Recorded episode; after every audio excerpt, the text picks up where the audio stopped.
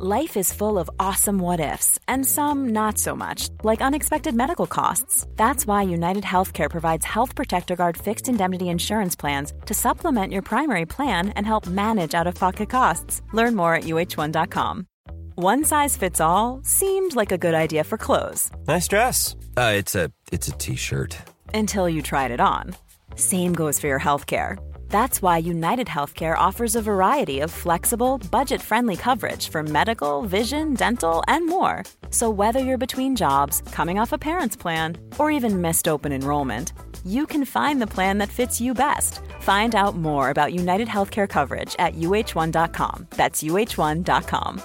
Quality sleep is essential. That's why the Sleep Number Smart Bed is designed for your ever evolving sleep needs. Need a bed that's firmer or softer on either side? Helps you sleep at a comfortable temperature? Sleep Number Smart Beds let you individualize your comfort so you sleep better together. JD Power ranks Sleep Number number 1 in customer satisfaction with mattresses purchased in-store. And now, save 50% on the Sleep Number limited edition Smart Bed for a limited time. For JD Power 2023 award information, visit jdpower.com/awards. Only at a Sleep Number store or sleepnumber.com.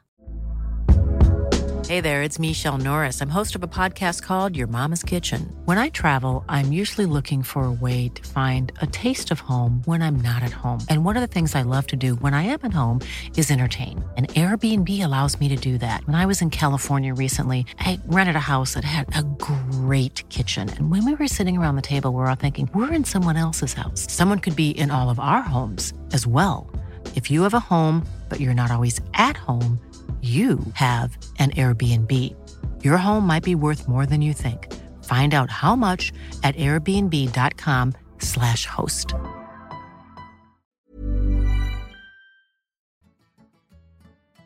Andy, you travel. Well, both of you travel quite a lot around Europe, going to football matches for different reasons. Any, Andy, you are particularly good at finding good deals. And Oh, uh, I love a deal. yeah, how, I but give give give deal. people a little insight into how you do it. What's the what's the top tips? Top tips. Yeah, Site aggregators. shop around. Site aggregators. I love when you talk like that. and then go from there. Be creative. You know, I went on a family holiday to Granada where my wife used to live the Easter before last. And by going via Milan on the way back, we saved 800 quid Jesus. for four people. I mean, that's decent, isn't it?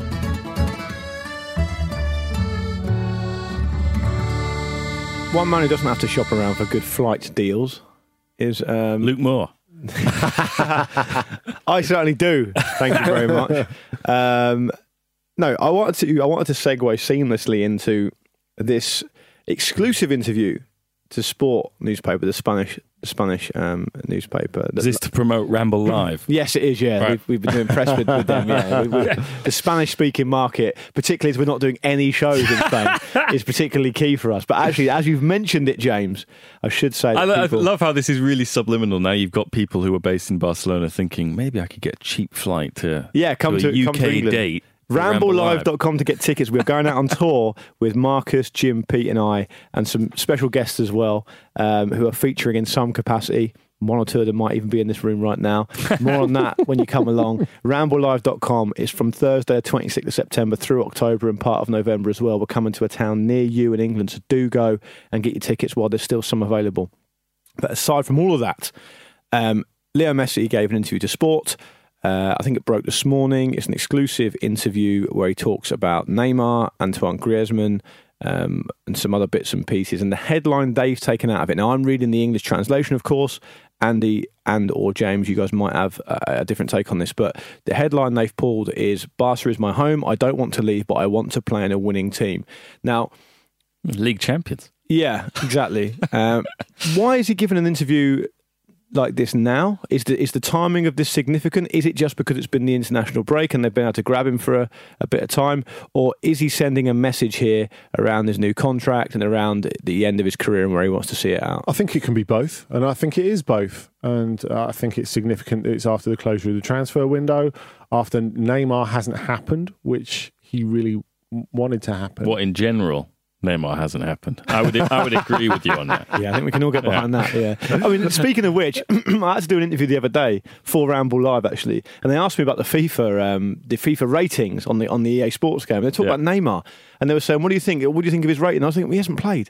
How, how, Yeah. how on earth do you want me to give me a judgment on that when he literally doesn't play any football? J- Jadon Sancho was outraged I know about he his was. passing, wasn't he? He was, yeah. How, He how, was. was that, how did Alan Brazil feel about his rating? Because he had a little card done, didn't he? I haven't seen Alan. I'm not. Couldn't tell you. I'm afraid. Well, Oh. we like pass. We like ships passing in the night. Me and Alan, because he does breakfast and I do evening, so I'll never see him. Ah. Anyway, Lionel Messi from Alan Brazil, one great striker to another.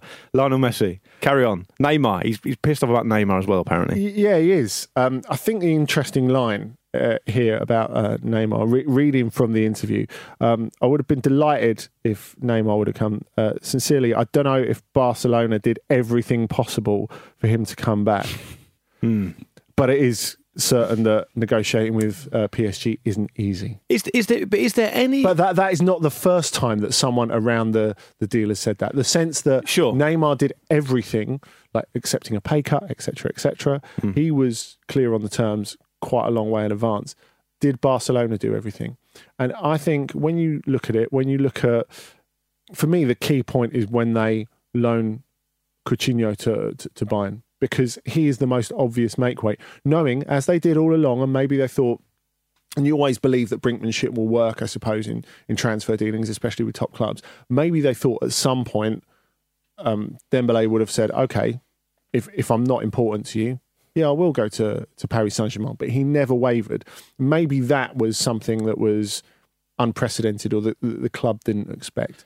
Um, but when when they trade away Coutinho, albeit temporarily, for savings, which are really, you know, negligible? Yeah. cents cents on the euro, Yeah. um, th- that create created a, a big problem because everyone knew all the way along, everyone, and I'm talking about the people listening here as well, that Barcelona did not have the money to make a straight cash deal happen. So that Also, that, that I mean, there are three compromised them. parties in this transfer. There is Neymar, there's Barcelona, and then there's PSG. And PSG aren't going to be mugged off. They're all be- being mugged off by the player. Hmm. And Although they did they did put themselves in the spot to be by telegraphing so early that they wanted him to go. yeah, fair. But at, at the same time, I think they were right to stand firm. Hmm. This is our valuation of the player. We might have a, we, we might there, there might be some wriggle room on the on, on the price, but we're not going to take, you know. 10 of your worst players and, then, and basically you give us Be a dumping 15 ground. million. Yeah, No, yeah. sorry. So If only they still had Maxi Lopez to trade. eh? I mean, uh, apologies to, to to to to Lionel that he's feeling. You know, I mean, he does say I'm not disappointed. Ultimately, Hmm. we just we just maybe could have done better. But it's like you, they've signed Antoine Griezmann this summer. It's well, like well, James, this is going to this is to be the thing I wanted to push you both on because it's all very well thinking about what it means for Messi and perhaps what it, what it means to Neymar. Give us a sense of two things. One, the the extent of which Messi runs things at Barcelona, because in this interview he's saying he doesn't. I don't think we probably agree with him on that. But secondly, how does this affect the dressing room? There are players who've come in. There are players who are decent players, decent to say the least, senior pros, big new signings like Antoine Griezmann, who are going to see this and probably think, "Hang on a minute." Will they? I, I don't. I don't think they will. I think at the biggest club in the world, or one of the biggest clubs in the world, you always have to be that ambitious. And I think everyone who plays for Barcelona is is fine with that. What Messi is saying, I don't think can anywhere near be interpreted as an attack on or criticism of Griezmann hmm. or even Dembele or anyone like that. It's an attack on the board. And the thing is, this is someone that something that everyone has known for a long time. But Barcelona, despite having won eight titles out of eleven, are not brilliantly run. And this is not. but Andy, this, this is, is- not just a case in the last couple of years. This is a case going back five, six, seven years. And for the the best player in the world and their best player to come out and say that is huge. It's absolutely huge, uh, especially but I- especially I- I- when he's got them over a thing barrel. is, like, if, if I am a player, right, for, for Barcelona, and I've been signed to come and play up front with you and Luis Suarez, I would be thinking, hang on a minute, I think I'm the guy who can finally replace Neymar. You've had a go with uh, with Dembele. He's not there. Coutinho. To, he's not there to replace Neymar. But- he's there to replace But Suarez. in, term, but in terms of a, but in terms of a presence and a personality and a kind of, and a, and a, and a star, being a star, you're talking about, right? Yeah, it's like, I'm never enough. Never Yeah. enough for this. You know I, feel, what I mean, I feel sorry for him. And I'll tell you why. And, uh, and this, this Griezmann. Yeah, the question I ask. Yeah, well, I- the thing is, Andy, the question I ask you, you, you, you seem to interpret as being one of of ambition, of the fact that everyone knows the score at a top club, and they do. But the the, the quite, I'm not trying to sensationalise this unnecessarily. You're saying that big players need their asses licked. You- No, you've said it's it's massive. that's another thing, Andy. Yeah, but maybe come on to that a bit later. But l- I'll just give you a couple of uh, people who won't who won't have read the interview. I'll give you a couple of um, a couple of excerpts very very quickly. So the question is, question number one: Barcelona have brought in De Jong, Griezmann, Neto, and Junior. How do you value the squad this year? Is it better than the one from last season? Messi, I don't know if it's better or not. Barcelona tried to sign Fair, Neymar. early days. Yeah, Barcelona tried to re-sign Neymar, but it wasn't possible. Would you have liked to see him return? Honestly, yes. Do you think Barcelona did everything possible to sign him? To be honest, I don't know. This this this is this is clearly designed, surely, with these answers to send a message. uh, Something you've said, which I agree with, that he's the big swinging dick around here. He's got them over a barrel, and he's the one who's disappointed in this, and he wants to make it clear. Or, I mean, Yeah. listening to those sound bites there. And Griezmann, could- could meanwhile, just be- sitting in the corner going, "Everyone, I am still here," you know. Uh, it, it, it might there might not be any kind of agenda at all behind this. It might just be a very honest uh, answer to these questions. It's like I really don't know. I don't know that they everything they. they It's naive, though, no, at least. Yeah, yeah, sure, but like, Yeah, I don't- I don't- I don't he- think that's possible. Maybe he doesn't know. I, I, I, don't, I, don't, I, don't, I don't think that's possible if, if you're one of the, the biggest players in the world and you know that every word that you drop carries carries a huge weight. I think hmm. you're aware of that. He also And- goes and on to say is later, Andy, he was desperate to come back. I don't know if the club really tried or not. What I do know is Neymar was hoping it would happen. This is mad. It's, I think it's mad to say this. I. I think an even uh, bigger line is the one um, where he talks about, um, you know, uh, we never asked for the signing of, of, of Neymar. We, we just gave our opinion, and then he goes on to say, "Do I do I run things?" And he says, "Well, what's happened is, is shown that that's not the case." That is a huge line. that that is a huge Yeah. line to say. Yeah. Well, if I was if I was the president, it wouldn't run like this. Hmm. It's a huge criticism of the board. The board that has been, or successive boards that have been looked into for the signing of Neymar, the relationship with Qatar, the the, way that Barcelona is nowadays, the, the the fact that there've been all these expensive failures in the transfer market, and you know we talked about uh, Coutinho and Dembele as as as part of exchange. I mean, surely a huge part of this Neymar thing was it was their opportunity to get rid of these But guys. isn't Hmm. this another case of Neymar just kind of? I mean, he's if you, if you if you want to blame it on him, I'm here for that. All he, day. he, he- he's he's like raised expectations among the Barcelona dressing room or the key people in that dressing room and Barcelona fans on Neymar's coming back, and yet again he's causing problems for them because you know him essentially leaving and he left because he, he, he felt that he needed to step out of Messi's shadow. Let's not forget that. yeah. Messi's still there, but he left um, by basically encouraging PSG to pay a buyout clause. And all of a sudden, everyone knows that Barcelona have a you know 220 million euro burning in their pocket, and they have to sell it to satisfy people like Messi. We've got to replace Neymar. We've got to replace Neymar. They don't. They, they essentially panic buy. I think you know Dembele and Coutinho, good players in their own right. It hasn't worked out for them at Barcelona so far, for whatever reason. And now all of this is happening again. And I think they probably look at this transfer window, and if you were to completely uh, isolate all the Neymar stuff, you'd look at it and think they've signed Antoine Griezmann and Frenkie De Jong. Hmm. I mean, that's hmm. that's pretty damn good. Hmm. And yet, because of all the, the the hype and the fuss and everything about Neymar, you've probably got a player there who feels he has to go to the newspaper and goes, "Oh, we haven't got Neymar." Yeah.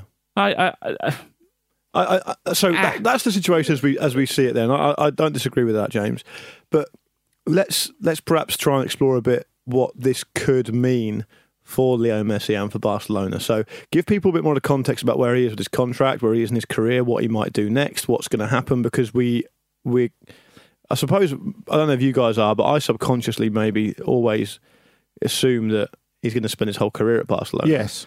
Um, but what, what does this mean? What does this kind of interview do, and what does it mean going forward? Well, this this follows on the the back of the the, the story that came out in, in some quarters that he had the option to leave at the end of every year of his contract. Mm-hmm. Um, now they've let themselves get in a position where they let him run down to the last year of his contract before. Um, so and you know they've they've been caught short before with with the Neymar thing as well. So whether Barcelona fans have a complete confidence uh, that the club has this in hand at their level, I think is is a big question. I, I think we just go back to that headline as well, though. Um, this is my home, and I don't want to go, but I want to win. Now, they're always winning in the league. So, what does that mean? That means the Champions League. And I think some of this is reflected disappointment. Certainly, um, a lingering feeling that what happened against Liverpool was a real body blow as well. Because I think you've got to remember at the start of last season, where Messi got on the pitch when they had the presentation to the fans at the Trofeo Gamper and, and said, well, look, this year we, we've got to make a better job of things in the Champions League. The Champions League is our aim. And so, not just to go out, but to go out in the way that they did last season, which Following the season before. yeah, which as as a, a, a Catalan journalist who I, I can't remember who it was, apologies, wrote uh, directly after the Liverpool second leg. Well, at least no one will talk about the Roma exit anymore. and you know, to, to put that in the shade in that way just shows how how big that is. Now, I think you look at some of the reaction, and I think you have to take with a pinch of salt the uh, reaction of some fans globally because that doesn't necessarily reflect what's happening directly ar- around the club. And of course, Barcelona are very keenly followed all around the world. But you look at like, some of the, the the online, particularly and fan reaction to the Barcelona against- TV. Yeah. yeah. Barcelona fan TV to, to, to Athletic on the on the first day of the season. It's all about net spend. and it's all about netto spend. yeah. I, I think if you look at the reaction to Dinero, bruv. Dinero, bruv. how that, when they lost to Athletic on the opening day of the season, which in any, any other context, I think is you sell that and you're like, well, okay, they're minus Messi. Luis Suarez gets injured early on. They're a little bit short. Anyone can lose at like anyone can lose at Athletic. Yeah. It's one of the most intimidating On the opening day as well. Yeah, it's one of the most intimidating grounds in La Liga. But all of a sudden, it became a big for a lot of fans, um, especially all around the world. Um, it became oh, Valverde. What, why didn't they get rid of him? Because the feeling of what happened in Liverpool is still there. And what can he do domestically to erase that feeling? He can't do anything domestically. The idea that Messi is on board with that idea is something that should be more concerning. But but do we? So this thing you talked about with the contract clause at the end of each season, the, we the interpretation of that has been that that means he can go back to Argentina, though, right? Not that he can go to any other club in Europe. Th- that's a big assumption. That's a, that's a big assumption. It's what I do. It's what I do. But, but Barcelona's more is is home than Argentina. I mean, we presume. yeah, but Andy, didn't, has- you, didn't you say the clause was related to the idea that he can go someone that's not a direct Yeah. competitor of Barcelona? I mean, if I were drafting that clause, I'd be like, well, you can't go to Man City for free at the end of the season. no. again, embarrassing. you're not on the board at Barcelona. Yeah, yeah. I mean, th- th- they've, same they've person who's doing the same person who's doing the tax has done that clause. they've, they've, they've made so many horrendous errors at board, board level, Hmm. particularly relating to contracts and transfers. so you don't Can- think it, that is the case? Say, that isn't the case then. I don't know, but Okay. I'm, I'm saying, can we say with full confidence that they've covered themselves against? No, we can't. We can't. We will watch it with interest. We will watch it with interest. Apologies, people listening. I wasn't expecting Annie to finish that sentence quite so abruptly, which meant I was in the middle of taking a swig of water, and it is water. Do you want me to This say side we can't Stay one more time? yeah, yeah. Um, that's a, that's a, that's a, that's really an interesting developing situation. It might just be Leo playing silly buggers, I suppose. Well, it's, it's, Uh, it's, could like, it's, it's likely to be leverage, isn't it? Yeah, I think so. Yeah.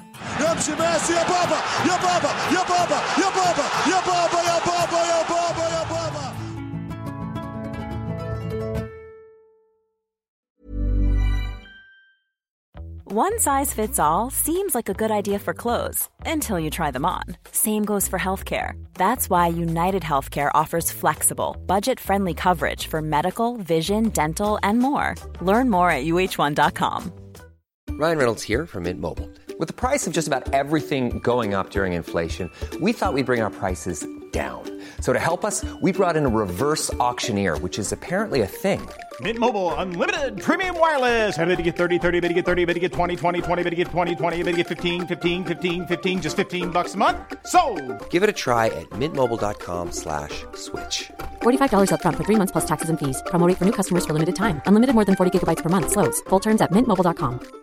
I'm Sandra, and I'm just the professional your small business was looking for. But you didn't hire me because you didn't use LinkedIn jobs. LinkedIn has professionals you can't find anywhere else, including those who aren't actively looking for a new job but might be open to the perfect role, like me. In a given month, over 70% of LinkedIn users don't visit other leading job sites. So if you're not looking on LinkedIn, you'll miss out on great candidates like Sandra. Start hiring professionals like a professional. Post your free job on linkedin.com/people today.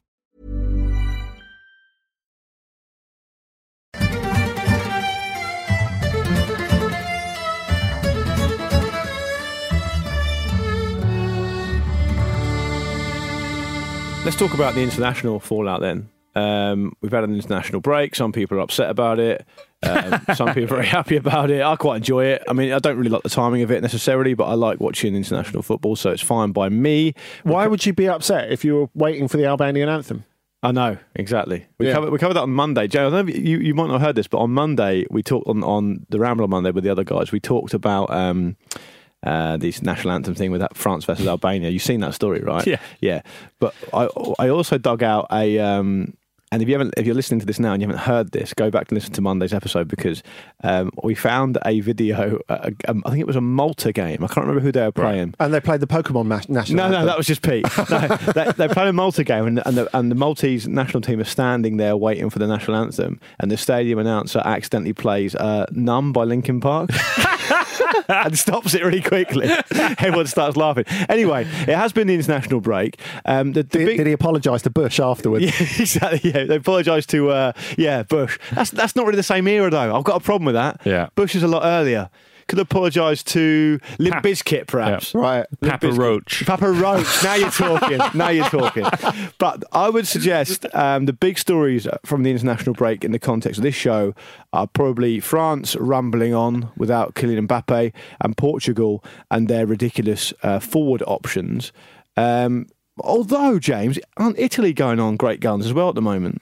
They are, but they're not quite as gung ho as uh, the Portuguese Well, in terms come of up their against- lineup. But yeah, They're not coming up against the Lithuanian goalkeepers that the, the, Portugal oh my up. god, Do- do you know- that you second know- goal is amazing. do, do- do you know what the thing is though? In the all the papers in Portugal the next day, they're like Cristiano Ronaldo now on 93 international goals, Yeah. uh, just 16 behind Ali Daei, and I'm like using my fingers because I'm not great at maths. I'm like, hang on, he'd scored 89 after he scored at the weekend against Serbia. 93. That would mean he scored four goals. He is not having that second one.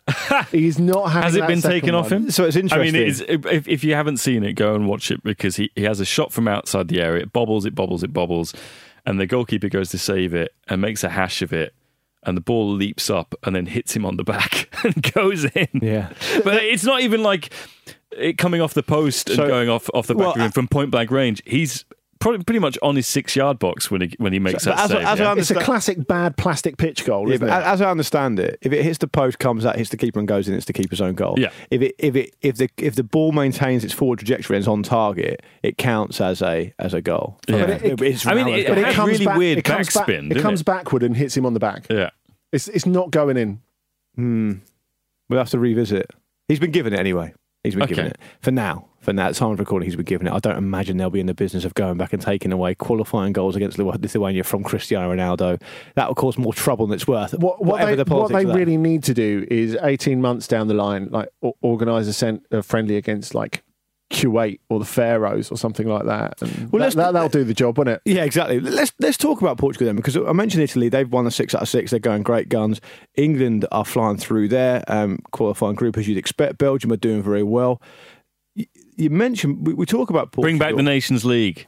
well, Bit of why? competitiveness. Well, Portugal are making a making a good fist about making it competitive. So you Yeah. you laugh, but I, I felt like that throughout the international break. No, no, yeah, I mean, I I felt that as well. Although there are two groups which look quite competitive, Portugal's being one, France's being another, but uh, the that's rest. that's is why I'm like, desperately trying to introduce Portugal into this because they are second in their group behind Ukraine. They drew nil nil at home to Ukraine. And they are now five points behind them, admittedly with a game in hand. But we talked at the top of this about this amazing set of forward options they've got: Cristiano Ronaldo, João Felix, Bernardo Silva, etc., etc.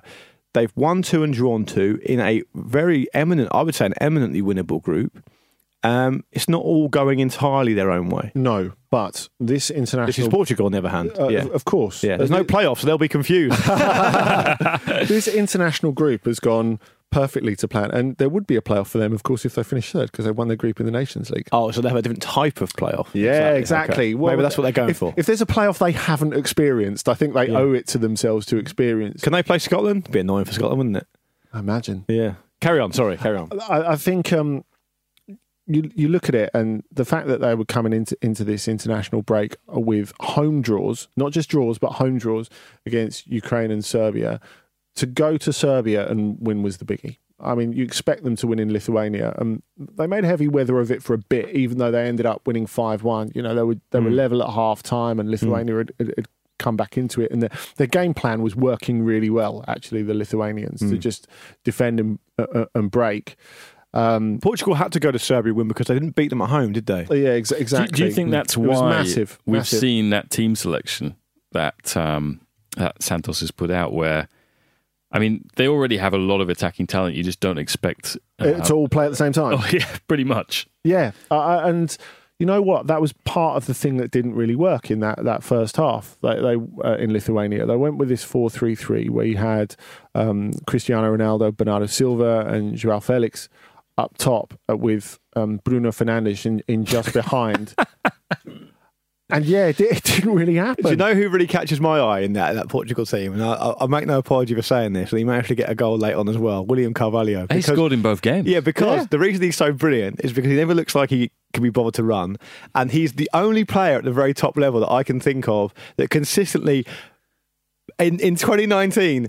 When he passes, just admires the pass. He don't, he don't follow it. He don't bother bombing on, getting into the box. He just passes it. But you you look at you look at the numbers, and I know that's not what this podcast is about. No. but you you look at the numbers, and in terms of speed, acceleration, and covering ground, he's up there and beyond most. It's funny though, isn't it? Because you also know exactly what I'm talking about, don't you, Andy? yeah, I do. Yeah. yeah, yeah. He, he, he does look very leisurely. There's, I thought no you were talking about it. Andy's five-a-side game there. It's like, all right. But they do have so. I See, mean, I'm not rocking the moustache. That's the difference. if we if we skirt around um, the continuing phenomenon that is Jose Fonte, um, there's a lot of very very top level attacking players in there that people will um, will recognise. Bruno Fernandes, Ruben Neves, Bernardo Silva, Cristiano Ronaldo, João Felix, and of um, course, the fact that they brought Rafa on for uh, of Yeah. Benfica on for Bruno Fernandes, and that's where it really started to quick click when they moved to this. and Gonzalo Guedes came as well, didn't he? As well, Yeah, he did. Yeah. I mean, the idea was to use him against Serbia because they thought they would play on the counter a little bit more.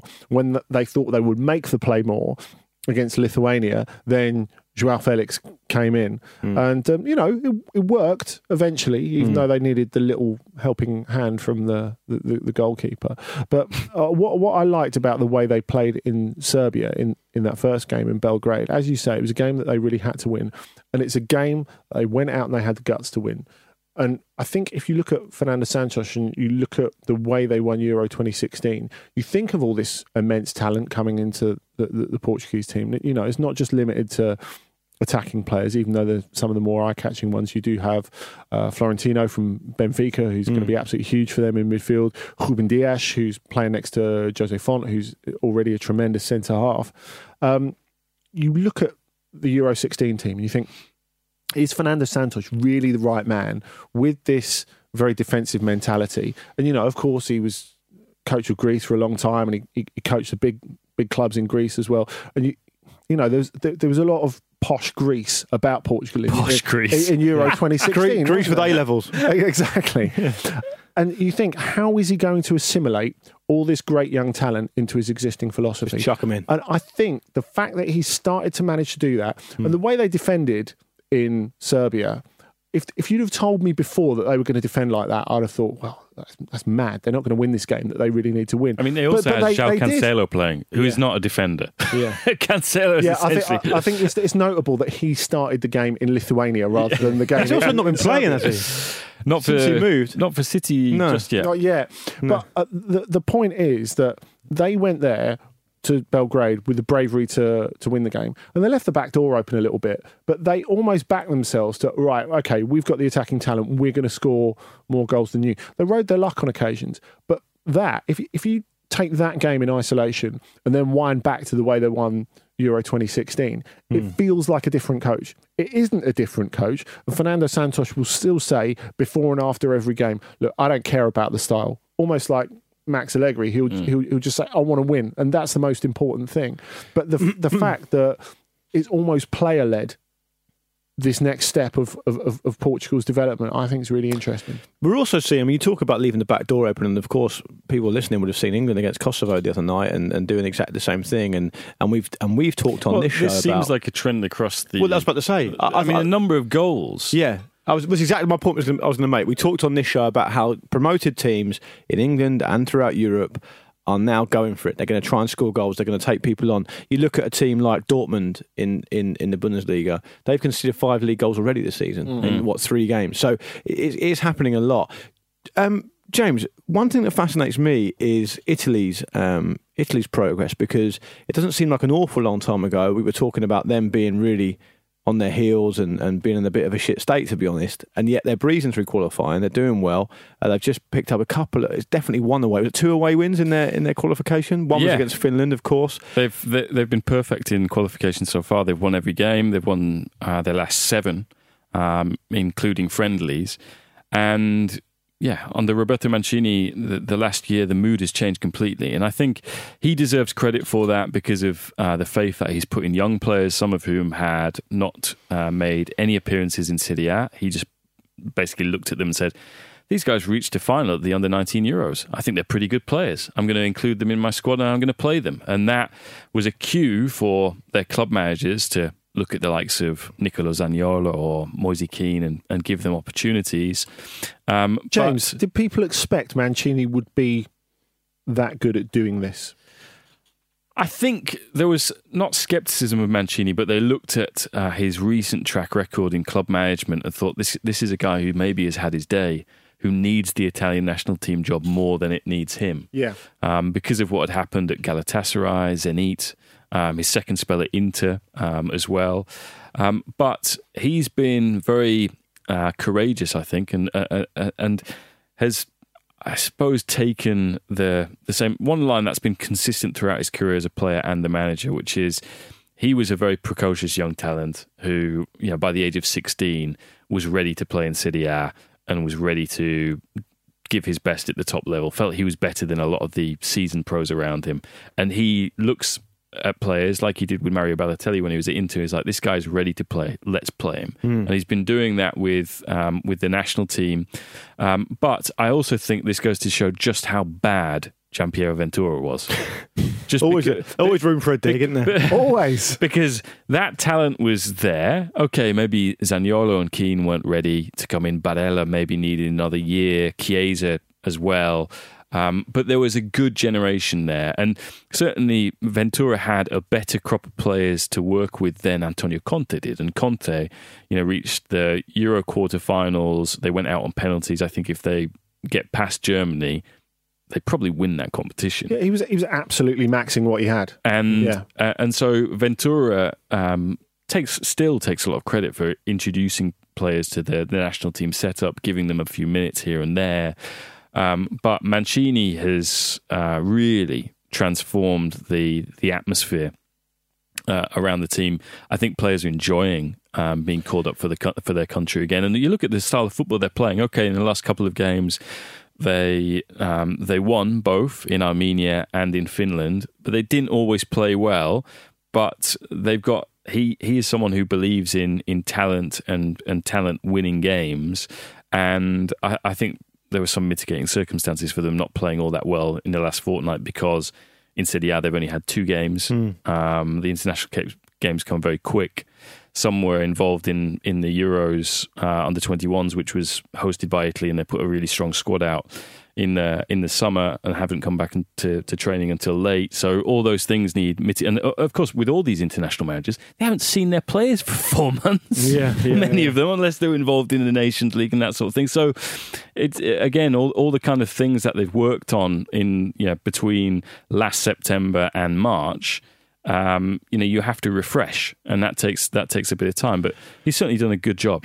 I, I would. I mean, I'm not expect to get do a deep dive on Finland, but they're doing pretty well in their group as well. I mean, they they they've na- only narrowly lost to Italy, and they Mm. and they're second in the group. And if they got a draw out of that Italy, Italy game, I think they've still still got two home games to play. One of which is against Liechtenstein. It's a unique opportunity for Yeah, them, and actually, yeah. despite the fact that they conceded that winner to Italy, Yeah. what works so well for them is Liechtenstein equalising in Greece, Hmm. more or less at the same time. Hmm. And so, even though they lost the point against Italy, I, I don't think they'll be too downhearted. Well, I that. mean, uh, Luke, ultimately, hmm. it's not how they start; it's it's, it's how they finish. the Italians. By the way, is there, is there still beef? I mean, I might have dreamt this, hopefully not, but is there still beef between Mancini and Conte?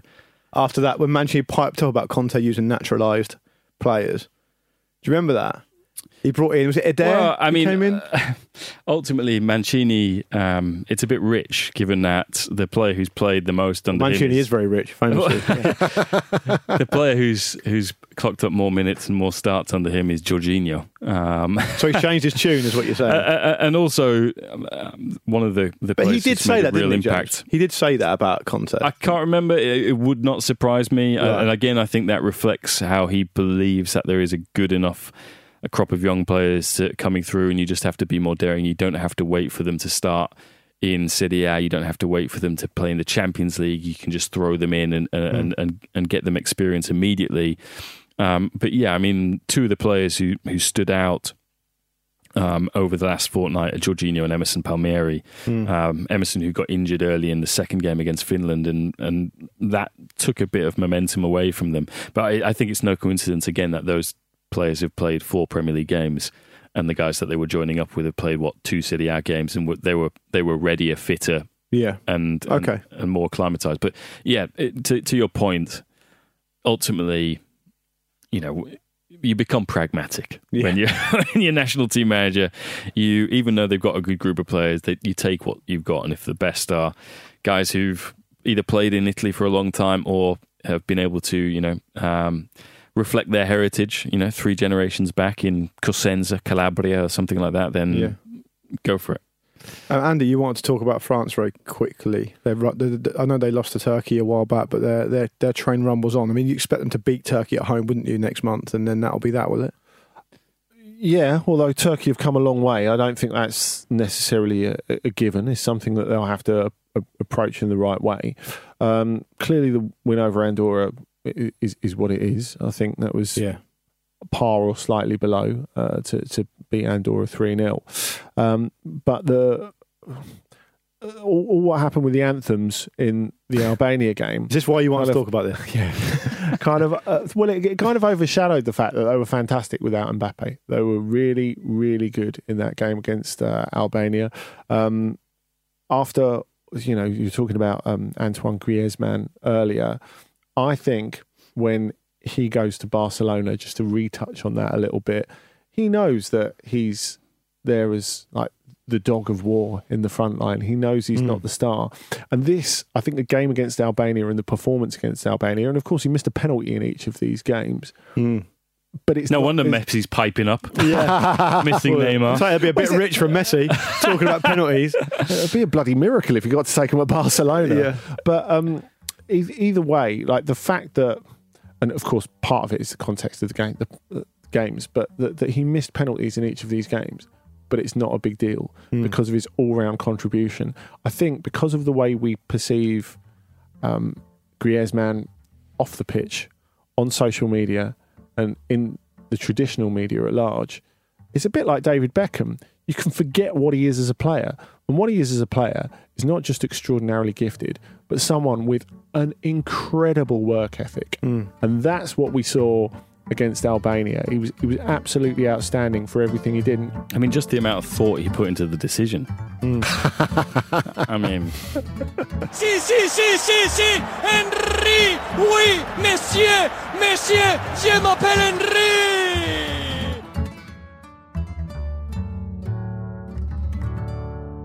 James, um, Fiorentina. Let's talk about Fiorentina. Terrible season last season. New owner now.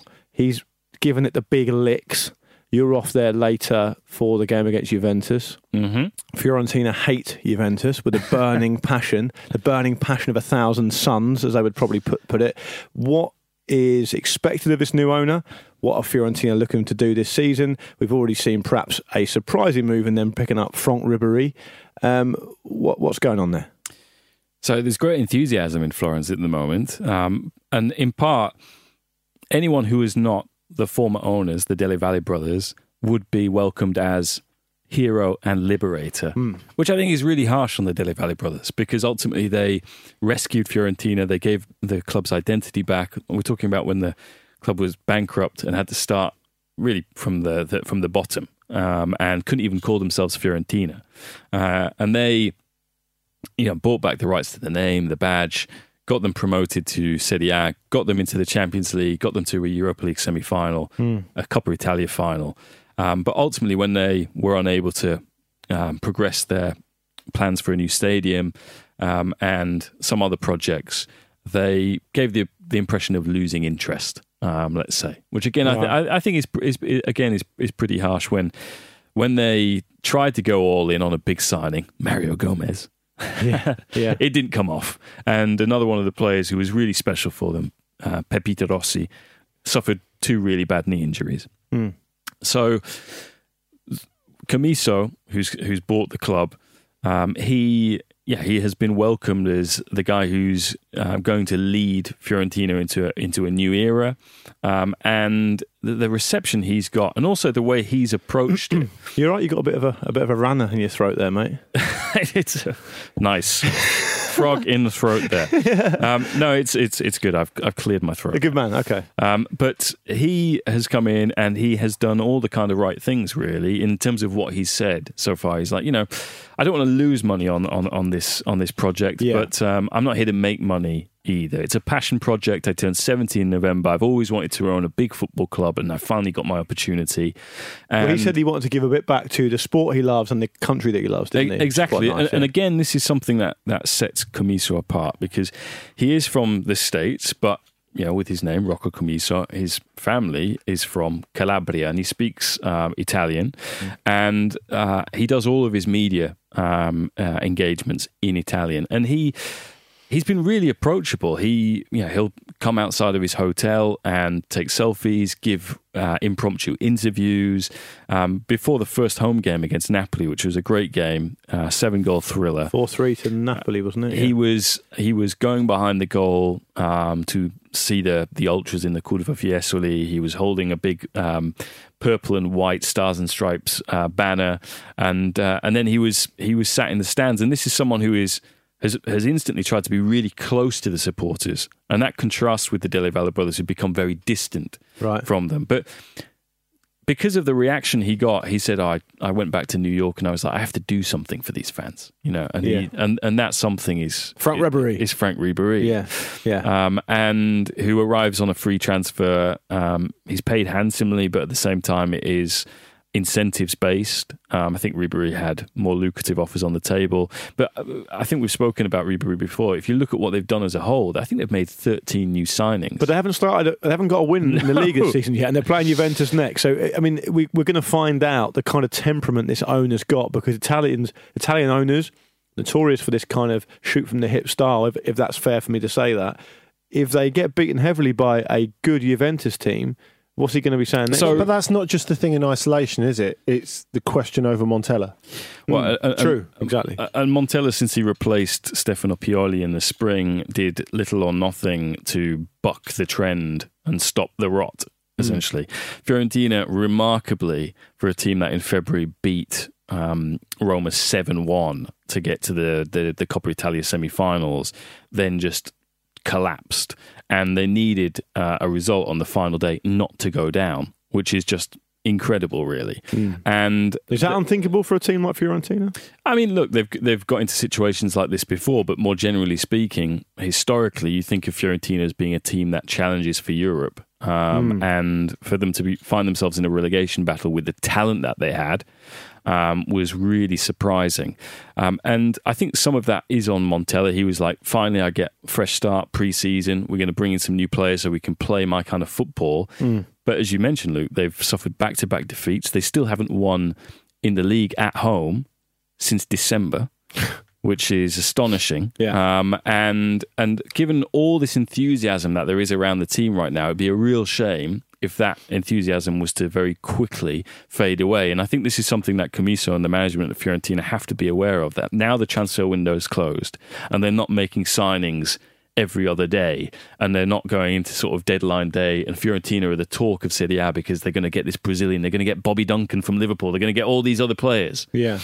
Um, now that that's stopped, it's up to the coach and it's up to the players to perform. The proof is going to be in the pudding as to what, how good this team is. And unfortunately, they've had a really tough start to the season. Fixture list not been kind to them either. Not at they've, all. They've got Juve next, as we said. They go away to Atalanta, of course, a Champions League team now. Then they, um, I think they play Sam. Then they go to the San Siro, don't they? So Yeah. a very, very difficult start for them. Yeah, and I think they played really well uh, for an hour against uh, against Napoli, uh, and again with a really young team. They've tried to bring in experience this year with Ribery, Boateng, Milan Badelj, but it's still a very young team, and they've promoted players who were on loan in, in the second division last year and now look like they'll be playing more regularly, like Andrea, um, like uh, Riccardo Sottil, um, the winger, and also Gaetano Castrovilli.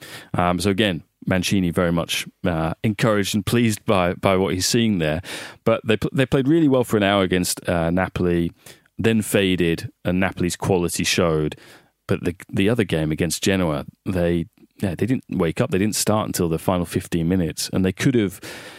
They really could have uh, been lost that game by a, a much bigger margin than two one. Um, and there's been a lot of focus on Chiesa because again, this is another thing that Commisso has done, which is really popular. Not only s- sign Ribery, but keep Chiesa because at the start of the window there was a sense that Chiesa was gone, that he had a, a, agreed personal terms with Juventus, and he is the star of this this Fiorentina team. And Commisso is like, I don't really get why teams have to sell their best players. You know, why, why, why should you do that? Um, he's he's the contract. I'm not selling him. Yeah, this is gonna this is gonna end well. But Have you heard of Mauro Icardi? well, I mean, there's a sense that Chiesa has to get his head right, but um, some of the chances that he's had, and uh, he just hasn't taken, and he's hit the post or he's either snapped at shots. Um, I think that's more kind of his game, really, rather than his head not being in the right place. In that he's a very kind of fast paced, looks to beat players 1v1. He plays at 110 miles an hour, and sometimes it's really hard for those players to actually set themselves, compose themselves, and finish. And that's something that maybe he's he's still got to work on in his game rather than his uh, him being disappointed that a move didn't happen in the summer. So, but this is a massive game, Luke, at the weekend. Juventus. It's the game of the year in Florence. It always is. Um, Fiorentina fans you know, despise despise Juve. Juve are a bit indifferent. They're like our rivalry is with Inter and Milan, not with Fiorentina and Torino. Um, but you know, whenever uh, whenever a player goes from Juventus to Fiorentina, they have to be they have to go uh, undergo de-hunchbacking, which Yeah. is essentially to, to cleanse them of, of their past with with Juventus. right. Um, so yeah, Paulo Sousa said on, on Ramble Meets that it, it took time. Really? Okay. Yeah. But for them to warm to him, Yeah. I can imagine. Well, we look forward to it. You'll be there, won't you? So- Yeah, no, it should Yeah. be. It's a sellout again, and I, I still expect there to be the atmosphere that we saw on on match day one. Um, you know, I, I I'm looking forward to seeing Commisso go. You know, before the Curva Fiesole, he maybe stand with them. He was asked to go and watch the game with them, but he's like, I'm an old man. I've got a bad back. Oh, really? So he, he can't go full Will Ferrell. he, although he might go Ferrell if they get beaten. Samuel Eto'o para Alves, Alves con Messi, Messi para Xavi. Vamos a ver qué hace Xavi, esconde el balón Xavi. ¿Qué balón para Messi? Messi, Messi, Messi puede marcar Messi. Gol, gol, gol, gol, gol, gol, gol, gol.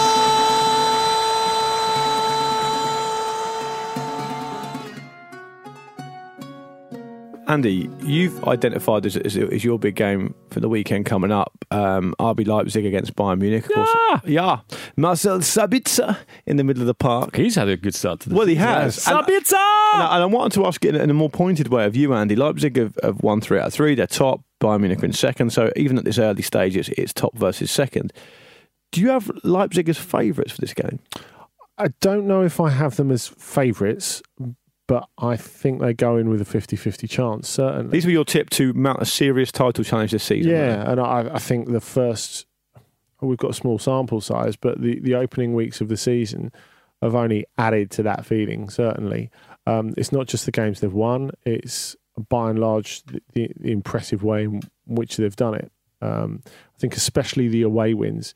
What we need next from them is a definitive away perform- uh, a definitive home performance because they they looked a little bit tired in, in, in the closing stages of the, of the game against Frankfurt in against a team who should have looked tired, who they're just coming off the back of um, Europa League action, Eintracht. Um, what better stage on, on which to give it than than against Bayern?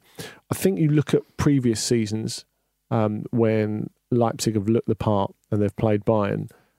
Have played Bayern a lot deeper into the season. I Hmm. think that the placement of this fixture, and you talked about Fiorentina's um, calendar and what an effect that might have on them.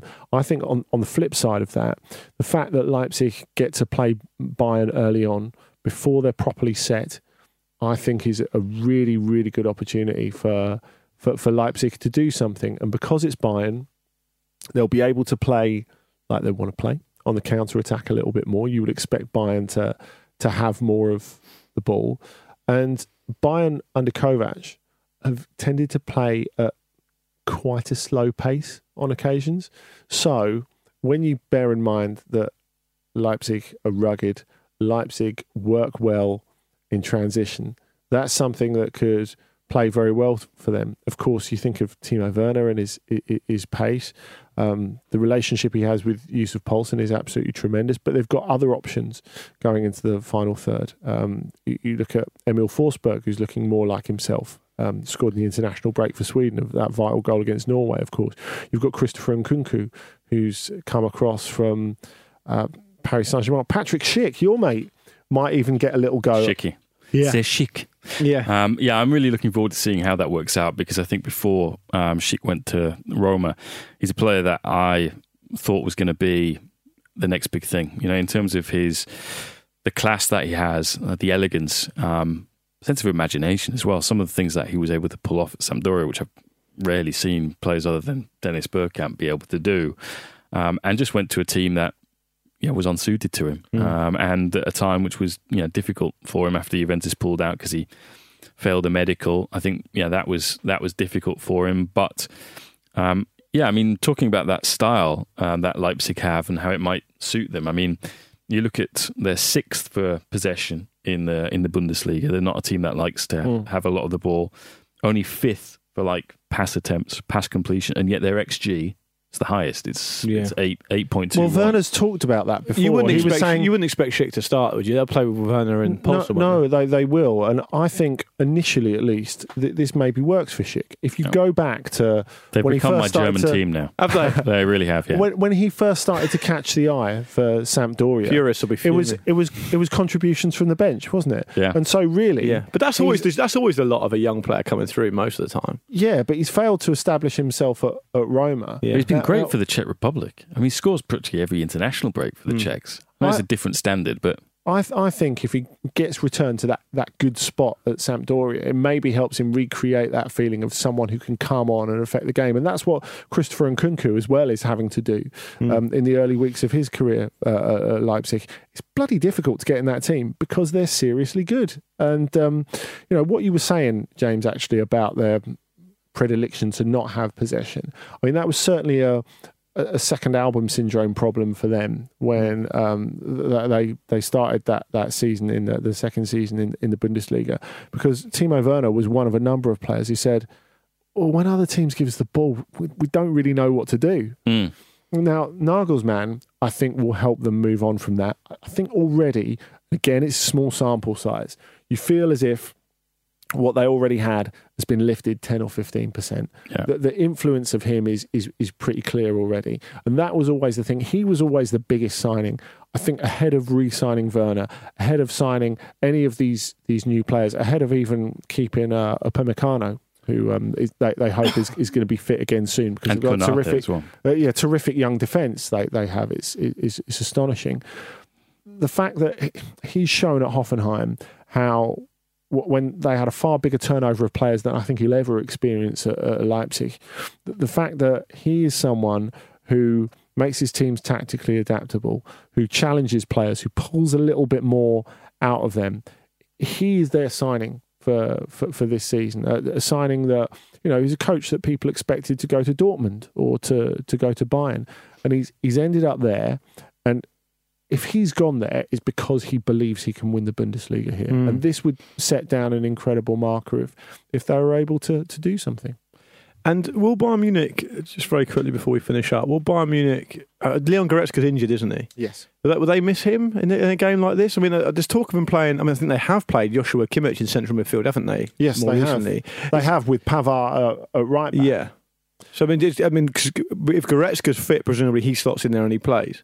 Uh, yeah, sometimes. Um, I, I mean, I kind of wonder what Goretzka's medium-term future with with Bayern is because if they get to the point which some would argue they should have already got to, um, and they do take the plunge and, and sign Kai Havertz from Leverkusen for for next season, can you fit Havertz and um, Goretzka in the same team? Do you want to those Hmm. two in, in, in the same team? And clearly, if they're spending an absolute fortune on Havertz, which I will have to do to, to, to get him, he will he will take priority, and he, he should take priority. You know, he's the, he's the more uh, talented player, and you know we've seen his importance coming into the German national team as as well.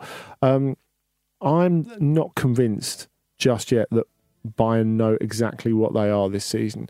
Um, of course, they're still adapting to bringing Coutinho, uh, to bringing in Perisic, who both had their first start just before the international break against Mainz. But again, you know, we talked about Portugal and how comfortable it looked in Lithuania. If you look on paper, the way they, um, the way Bayern thrashed Mainz. Okay, it looks great on paper. It looks like ruthless old Bayern. They were losing for half an hour in the first half. Half an hour against the team that are bottom of the Bundesliga with no points. They've got work to do. Well, Kingsley Coman had a very good international break. which is Fantastic. encouraging for them. Um, with, with with him, it's never about output. It's, it's all about fitness, isn't it? yeah.